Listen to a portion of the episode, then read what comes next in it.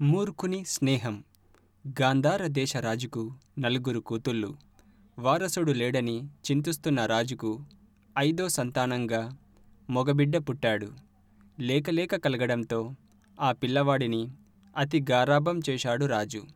దీనివల్ల యువరాజు పెంకిగా సోమరిపోతుగా తెలివి తక్కువ వాడిగా తయారయ్యాడు.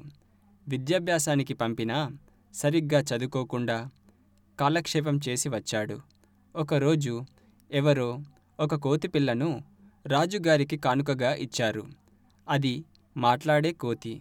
దాని స్థానంలో దాన్ని ఉంచకుండా యువరాజుకు కానుకగా ఇచ్చాడు రాజు. అది నిత్యం రాజకుమారుడితోనే ఉండేది. రాజ్యం ప్రజల సంగతి కూడా పట్టించుకోకుండా యువరాజు ఆ కోతితోనే ఆటలాడేవాడు. దానికి తనకు వచ్చిన పనులన్నీ విద్యలను నేర్పేవాడు. ఒకరోజు దాని చేతికి కత్తి ఇచ్చి ఎలా వాడాలో నేర్పించాడు. అంతేకాదు నువ్వు నా రక్షకుడివి. నా మీద ఈగ వాలకుండా చూసుకోవాల్సిన బాధ్యత నీదే అని చెప్పాడు. ఇంకేముంది?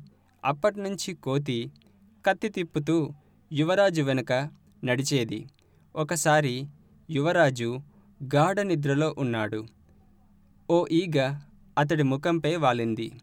కోతి గట్టిగా అరుస్తూ దాన్ని తోలింది. యువరాజుకు మెలకు వచ్చి ఎందుకు అరిచావంటూ తిట్టి మళ్ళీ నిద్రపోయాడు. ఈసారి ఈగ యువరాజు మోకాలిపై వాలింది. కోతికి ఏం చెయ్యాలో తోచలేదు. అరిస్తే యువరాజు లేచి తిడతాడు అనుకుంది. వెంటనే చేతిలోని కత్తితో ఈగపై ఒక వేటు వేసింది. ఇంకేముంది?